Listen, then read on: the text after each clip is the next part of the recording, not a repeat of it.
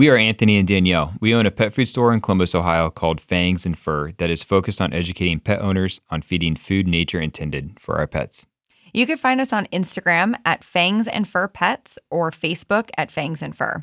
If you want to send in a question for Anthony to answer at the end of each episode, message us through our website at fangsfur.com.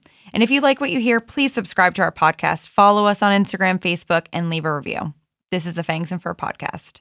You've got questions, we've got answers with Carol from Mine Pet Platter coming up next.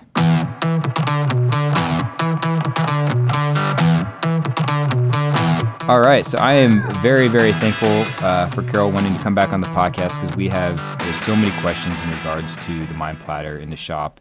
Um, and outside of food, it is the most discussed product, most popular product in the shop. So there's lots to talk about.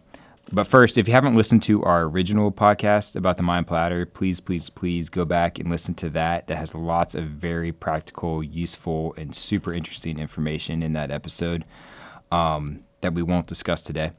Uh, but just kind of, it talks about, you know, we talked about everything from Carol's background and how and why she developed this product. We talked about, you know, bowls, um, you know, why bowls and raised feeders and slow feeders fail. We talked about how it's made from the divots and the moat and the materials. You know, it's sourced and made here in the U.S. Uh, so we talked about a lot about that product. Um, did I miss anything, Carol? I think that, that pretty much no, covers I think that. you did a yeah, great job. Yeah, that was about everything. I also just want to let people know. Um, apologies for we haven't had a, a, new recording in a few weeks. We've I've been out. Um, we had a couple of new additions. We got a new puppy. We got a new baby. Uh, so we have lots going on, um, but I've been very anxious to get back here and record, and um, especially when I found out you were coming back on. So, your dog or cat is a member of your family. You want the very best for each and every member of your family, and that extends right down to the food that they eat. For over 30 years, Northwest Naturals has been manufacturing the highest quality raw frozen pet foods in Portland, Oregon. For you, the pet owner, Northwest Naturals comes in convenient packaging, easy to open, easy to store, and easy to thaw and serve to your pets. Quality ingredients, food safety, and the highest standards for manufacturing practices are what make Northwest Naturals the best complete and balanced raw food for your pet. Find out more in our podcast show notes. Uh, today, we're going to start off with talking about, uh, well, first of all, Carol, welcome. Welcome back. Thank Always glad you. To have it's you. great to be with you again, and congratulations. Yeah. Thank you so much. Yeah, I appreciate it. Um, it's been a lot. Like I was just telling you, I'm almost all of a sudden responsible for a whole lot of lives, chickens and dogs and babies. it's a lot, but um, life is good. Life is good, though. Yep, absolutely. Wouldn't have it any other way. So, um, yeah. So I wanted to kind of kick off with with kind of like the top questions that we get in the shop um, when it comes to the Mine Pet Platter. Um, and it's like I said, it's one of my favorite products, and I'm constantly. I don't know if you do this, Carol, but I'm constantly recording my pets eat on these platters. Because I'll learn, I'll like watch a video. Like I think um, I was watching a video with you and, and Julie Anne Lee from uh, Adored Beast, and right. you guys had talked about some certain things. So I was like, I obviously I got all these lives that I'm responsible for now, so I'm, I can not always watch them as they eat. So I record them, and I'll go back and look later. Um, but that kind of leads me to my first question. Um, and that's where should I feed? I get that you question know, a lot.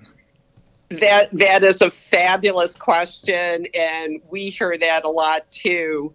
And uh, I'm just happy to be able to share more knowledge because the more we get to know our animals, the better we can help them live their best lives as well.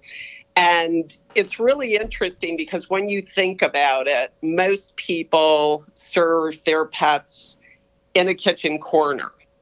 Yep. And the, the last time I was on, I was saying that they have this extraordinary sensory circuit that is constantly evaluating um, information from the environment to let them know what's going on and what they have to be concerned about.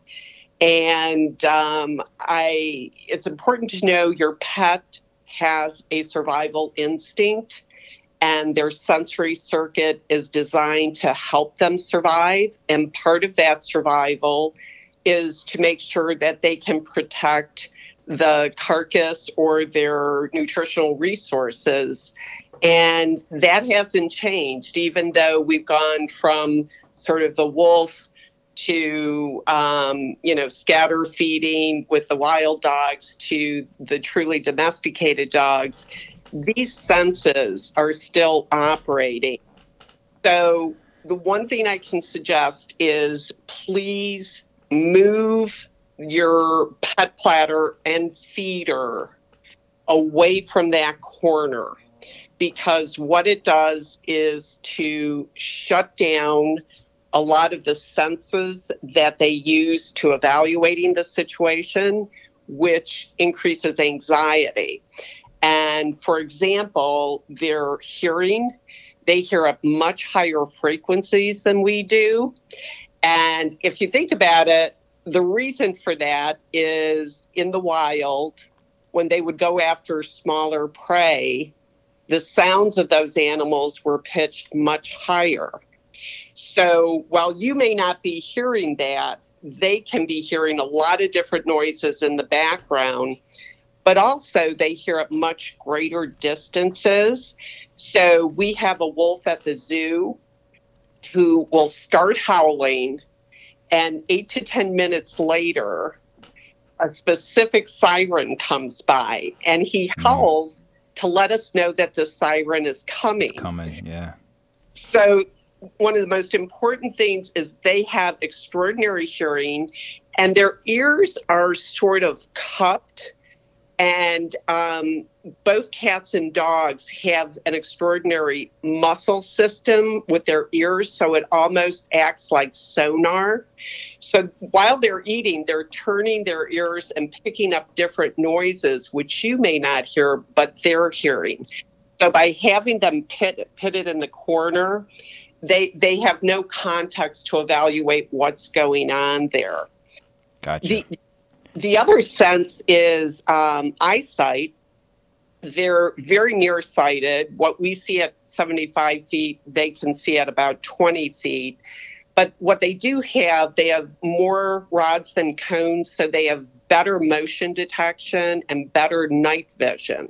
So, this again creates a different scenario in terms of what they can see and the night vision and the motion detection. If there are things going on on the sign side, that can also bring in fear. But when you're feeding from a bowl, remember their their eyes are placed at 20 degrees, so their peripheral vision is totally blocked by the bowl. Then it's blocked by the walls in the kitchen. So this creates a very vulnerable position for them, where again anxiety could be built. And um, their sense of smell um, as we've talked about before, the one thing I would love everybody to to uh, walk away with is they see the world through their nose. Um, they have over 100 million scent sites compared to our 6 million. And they're capable of smelling a teaspoon of sugar in an Olympic sized pool. So, depending on the other smells that are going on as well, if they're blocked in that corner and they smell something that may not be good, it can heighten anxiety or even coming from another animal. And then, lastly, and this is something I've never really talked about before, but I think it's worthwhile, is their whiskers. And when we think of whiskers, we have a tendency more so to think of cats and not dogs but they have whiskers above their eyes, above their lip, and under their chin. And those whiskers take in information from the environment. It can detect currents and they can sense if another animal is nearby and how big it is and how fast it's going. So when you combine all these senses together, the more you block any of these senses, the higher the anxiety. And that's when you lead to fast eating, finicky eating, food bowl dumping, food relocation. And in fact, if your pet is relocating food, they're basically telling you, I don't feel comfortable where I'm eating. Yeah, I don't want to be Their, here. Yeah, their way sense. of communicating. Yeah. And in most people, I mean, I all the houses like I've you know, if you go to any friend's house or any- they usually feeding in a corner or up against a wall somewhere. I mean, I would say an overwhelming percentage of Americans are feeding up against a wall or in a corner or in an enclosed area. E- Exactly. And the other thing is um, the more that you allow your pet to control their feeding territory, the better off the feeding experience for them. When they hunt prey in the wild and kill a carcass, they will circle in both directions Yes, to yeah. ensure that nobody else can come in. So this circling behavior, and that's why we have the shape of the pet platter the way it is. It allows them to control. If you have a small, tiny bowl, there's no way their body can protect that area. So we made the platter specific sizes and shapes so they can actually control and feel comfortable in protecting it.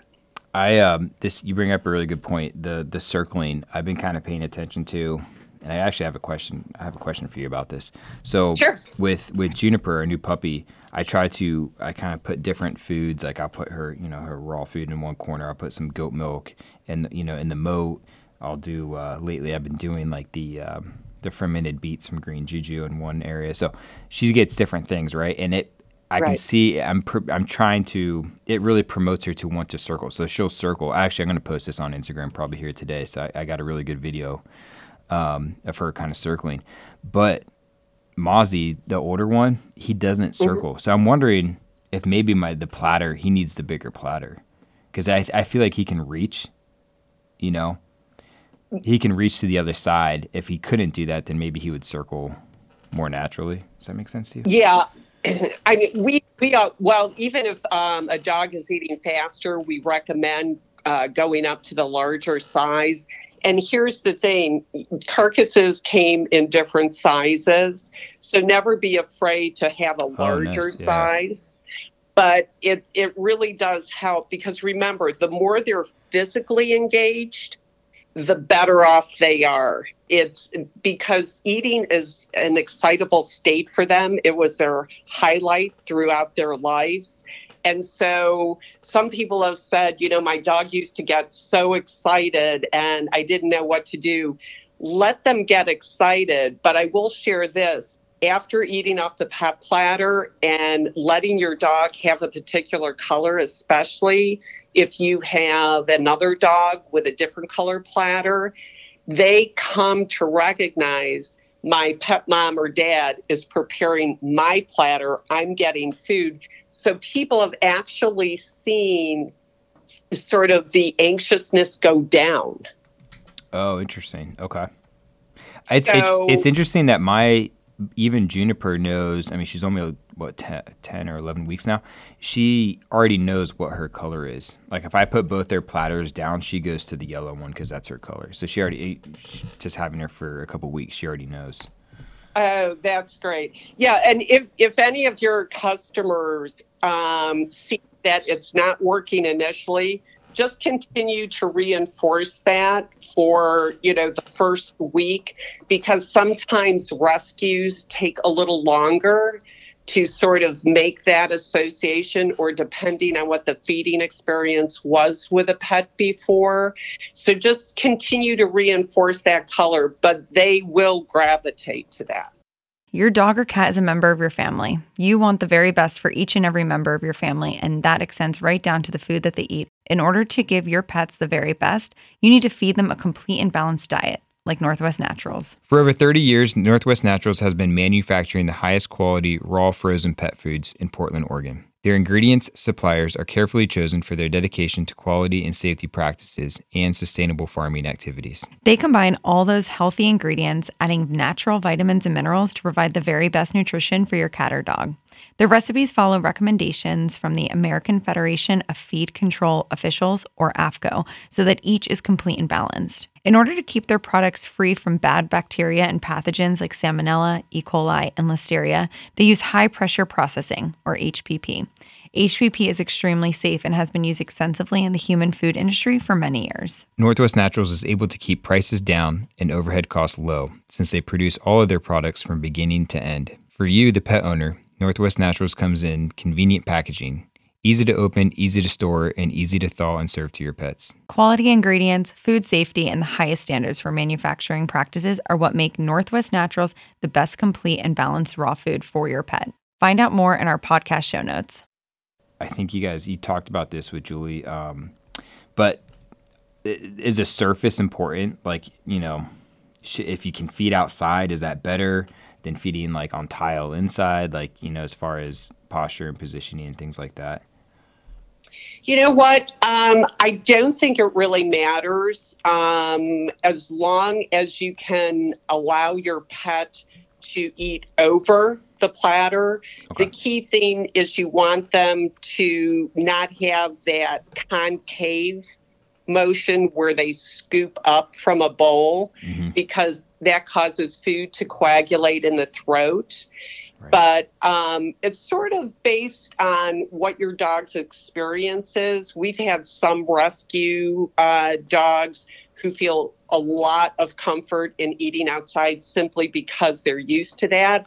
But as long as the there's no sides on on their feeding device and uh, they can circle and see around them and take in what's going on in their environment, they're fine. So I think I really think that's more of an individual trait but sure. the allowing enough space and that movement to go over is very very important awesome yeah i try to feed um, either in the yard or on our deck if it's like if it's nice outside. But if not, I usually just feed an open area in our kitchen.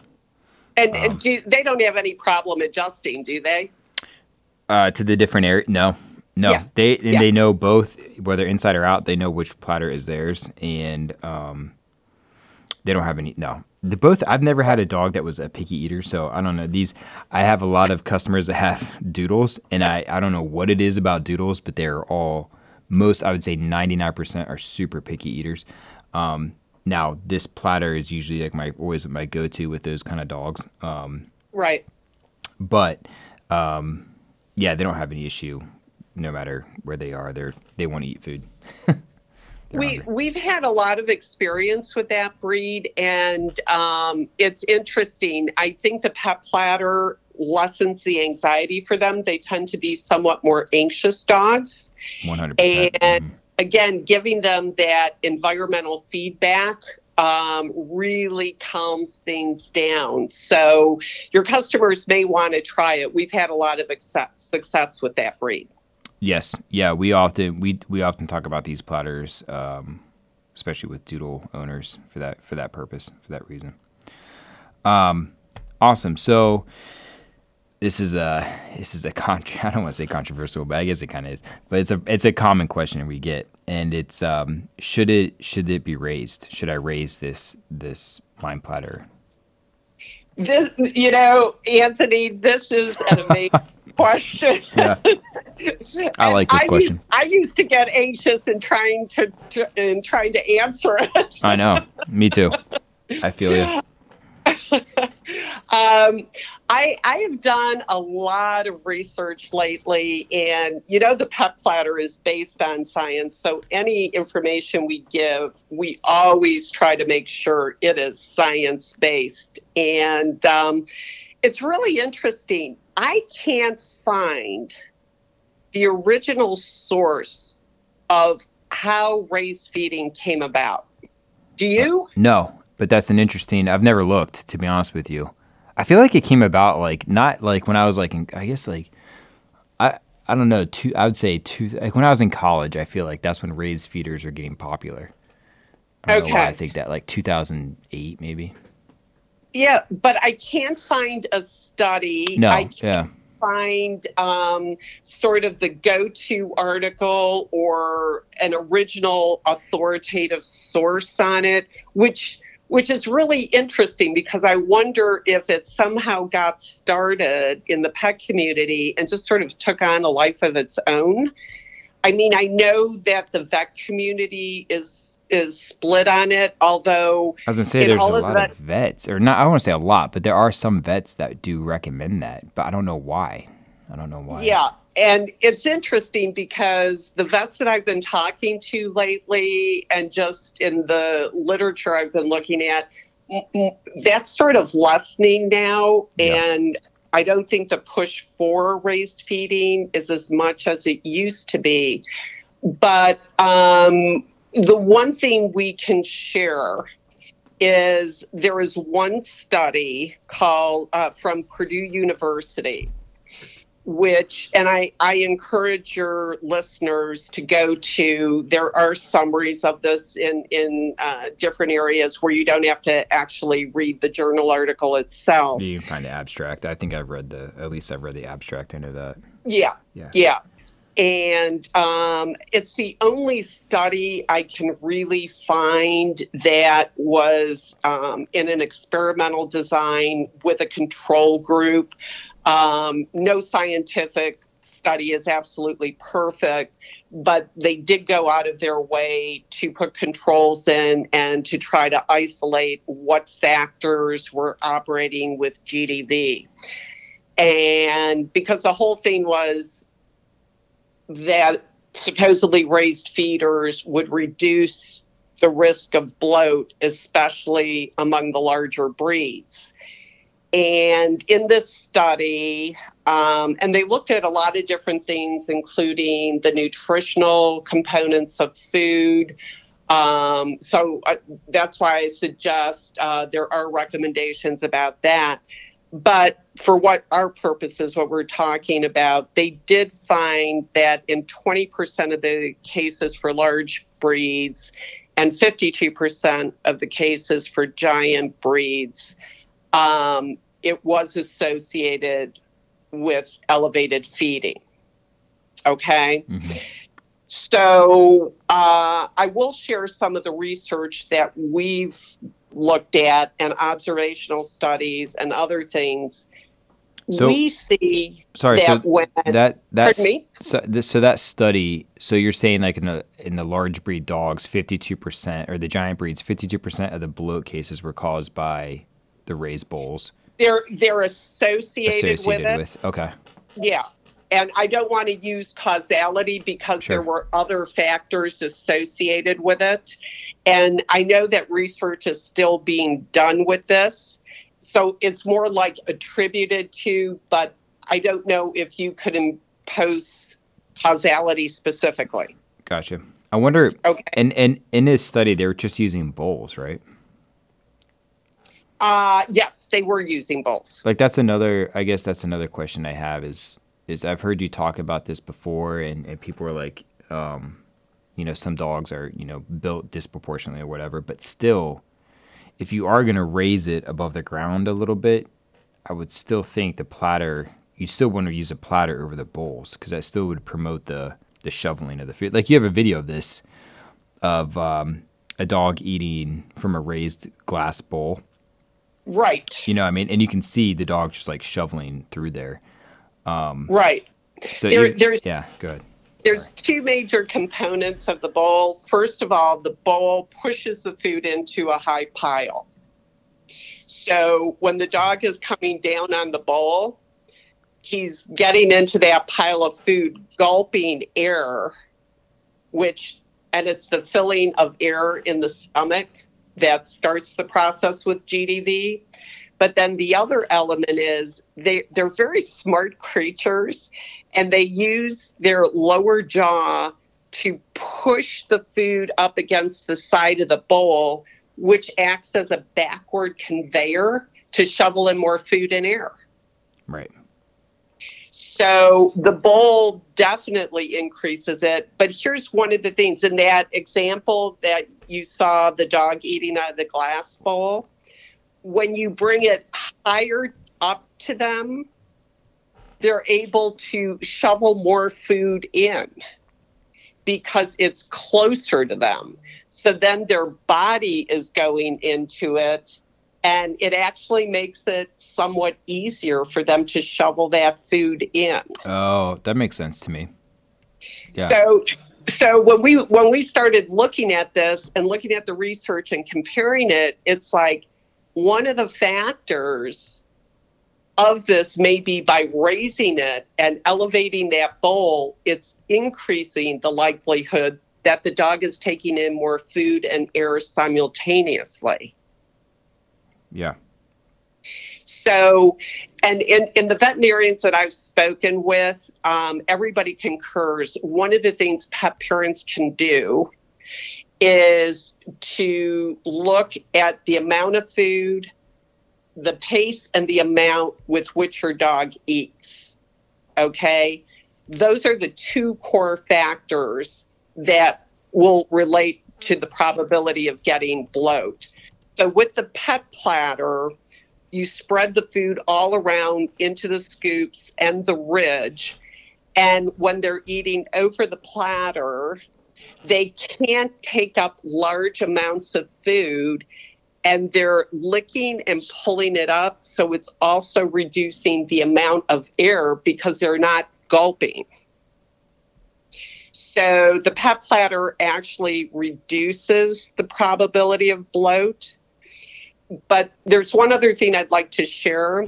Out of the people who have contacted us regarding um, bloat, those those people whose dog did suffer bloat, they indicated that when they started feeding from a raised feeder, they started seeing an increase in gas with their dog. And that was like a day or two before the dog developed bloat. Mm.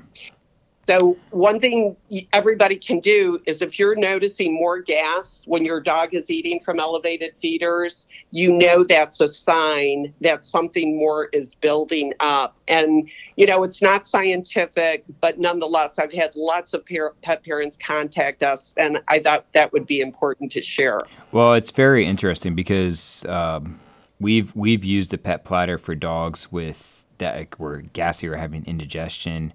Um, we that's this is like one of the big like we always like well if that's happening we definitely need to first try out you know go to the Mine Pet Platter and and feed off that. Um and it's helped it's helped a lot of dogs. Um i mean oh, i would perfect. i would say that's i mean just this is just off my own experience in the shop selling this for a little over a year. I mean that's how it's helped a lot of dogs with that issue alone. Um so it's interesting you say that. That's great. And, and you know those for those people who have flat face breeds, it makes a huge amount of difference. And I know that. Um, it's funny because I have two Frenchies that I'm specifically thinking about in my head. That okay. helped for that reason. Yeah. yeah, and I guess there there's some type of dish or dishes that have become available where they're sort of slanted and um, the thing you have to be careful about is if the food, especially kibble, is allowed to move around in um, any sort of feeder, then what you're doing, that motion detection and sound, especially if it's blocked on the side, it echoes with dogs. And we've noticed more uh, problems, faster eating with flat face breeds in feeders like that. So, again, how they see and how they hear is especially relevant to the feeder. And that's why everything with the pet platter is down. And if anything, uh, the scoops and the ridges go down, nothing projects out uh, to toss food around in any way. For over 30 years, Northwest Naturals has been manufacturing the highest quality raw frozen pet foods in Portland, Oregon. In order to give your pets the very best, you need to feed them a complete and balanced diet, like Northwest Naturals. Northwest Naturals comes in convenient packaging, easy to open, easy to store, and easy to thaw and serve to your pets. Find out more in our podcast show notes. Yeah, that kind of leads to my. Um, that's a great segue to my next question, or the the question that a lot of people ask me at the shop is is, but I have a slow feeder at home. Do I need this one? Um, okay. and I'm like, yeah, it's it's very different. I wouldn't. I mean, I guess it's considered a slow feeder, but I don't really. It's so much more than that. But I remember the video that you showed. I think it was in your presentation. And sorry if I talked about this last time, but um, of some dogs eating off a slow feeder and they would come up to it and they'd try to eat and then they would just walk away because their noses are so sensitive and it would actually hurt them and it wasn't even worth trying to get the food out. And it was I've seen this with even just like the uh, not even like the tentacle ones. I mean, obviously those would be a concern, but even the ones that just like the spiral ones, I've seen dogs yeah. turn away from those. You know. Yeah. But anyways, yeah. I'll let you go with that one. Yeah. yeah. Well, I think we talked about this before, but um, the insides of their noses have um, membrane and when the nose is banging into projectiles like that, it actually swells and causes brain in the um, pain in the membrane. But then also, lots of times with slow feeders, the the food will flick up into their faces and into the nasal cavity. Mm-hmm. And when food gets up there, it actually dries the mucous membrane out and what that leads to is an in, inability to smell. And if your pet can't smell, you've basically shut down his ability to view the world at all.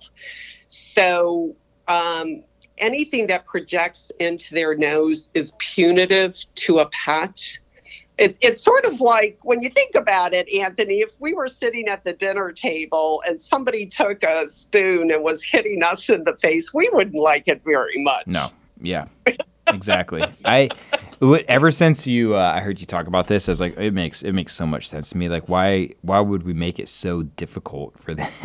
you know, I mean, it's just such an unnatural thing. Um, right. But what I like about the pet platter is that it's like everything in it is built in. It's not built out. You know, so like right. the, the divots in the moat, like everything is built in.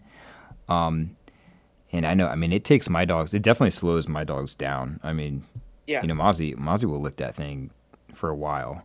Um, you know, getting all the, and I make sure I, you know, kind of smear all over and get it in there really good. But um, he's so, both of the dogs are so engaged in eating with that pl- with the platter um, yeah. Yeah, I just can't imagine doing it any other way. But well, and, and that's another element pet parents should think about. The feeder that you use should help your pet develop a positive relationship with food.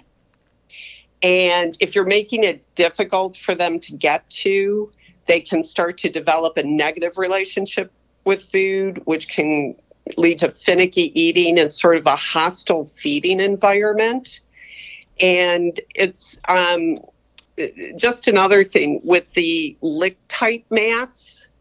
Um, when you spread food on those, they're designed again to inhibit the dog from getting the food. The problem is because their sense of smell is so strong, they're licking away, but they can't get into the crevices. And especially if that material breaks, that food sort of goes down into those cracks. So the dog is smelling the food, but he can't get to it, which leads to obsessive compulsive licking, which is actually um, bad for your pet because it creates a negative relationship, but also causes aggression. And we've had people contact us that, you know, their dogs are getting physical with these things, trying to get at the food because, uh, again, it's um, instinctively they will continue to eat because they're programmed for survival. I've got to eat all I can just in case my next meal is not there.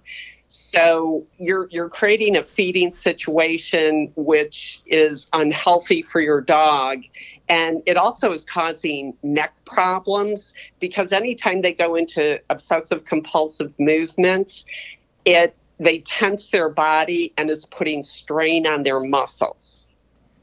Interesting. Yeah, I know this. I mean, I just I'm thinking about my own dogs right now and how like if I give them like a like a topper at home, and if they get if they can't get to the bottom of it, like I know right. Juniper's been doing this a lot lately, so she can't get to the bottom of it, so she'll like whimper, like she'll cry, and then she'll start growling, like it like yeah. it escalates, you know. I'm like, all right, maybe I should help you with this. Um, so I'm sure that same thing happens. I mean, it's, it's essentially the same thing. um, that's yeah. going on. Well, and and it's it's sort of like everybody says, oh, licking is good for your dog. Well, like anything else, you know, it's all about moderation. There's sure. positive licking and negative licking, and any obsessive compulsive behavior isn't healthy for your dog. Thanks again for Carol for making the time for us to do this podcast. We have part two coming up next week. So, if you have a question that you want us to answer on our next podcast, you can find us a few different ways. You can send an email to Danielle at fangsfur.com. You can find us on our website, fangsfur.com, or you can direct message us on Instagram at fangsandfurpets.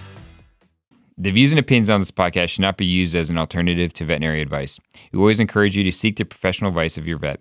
Before starting a raw diet, we encourage you to ask lots of questions, do your research, and speak with a qualified vet and or canine feline nutritionist.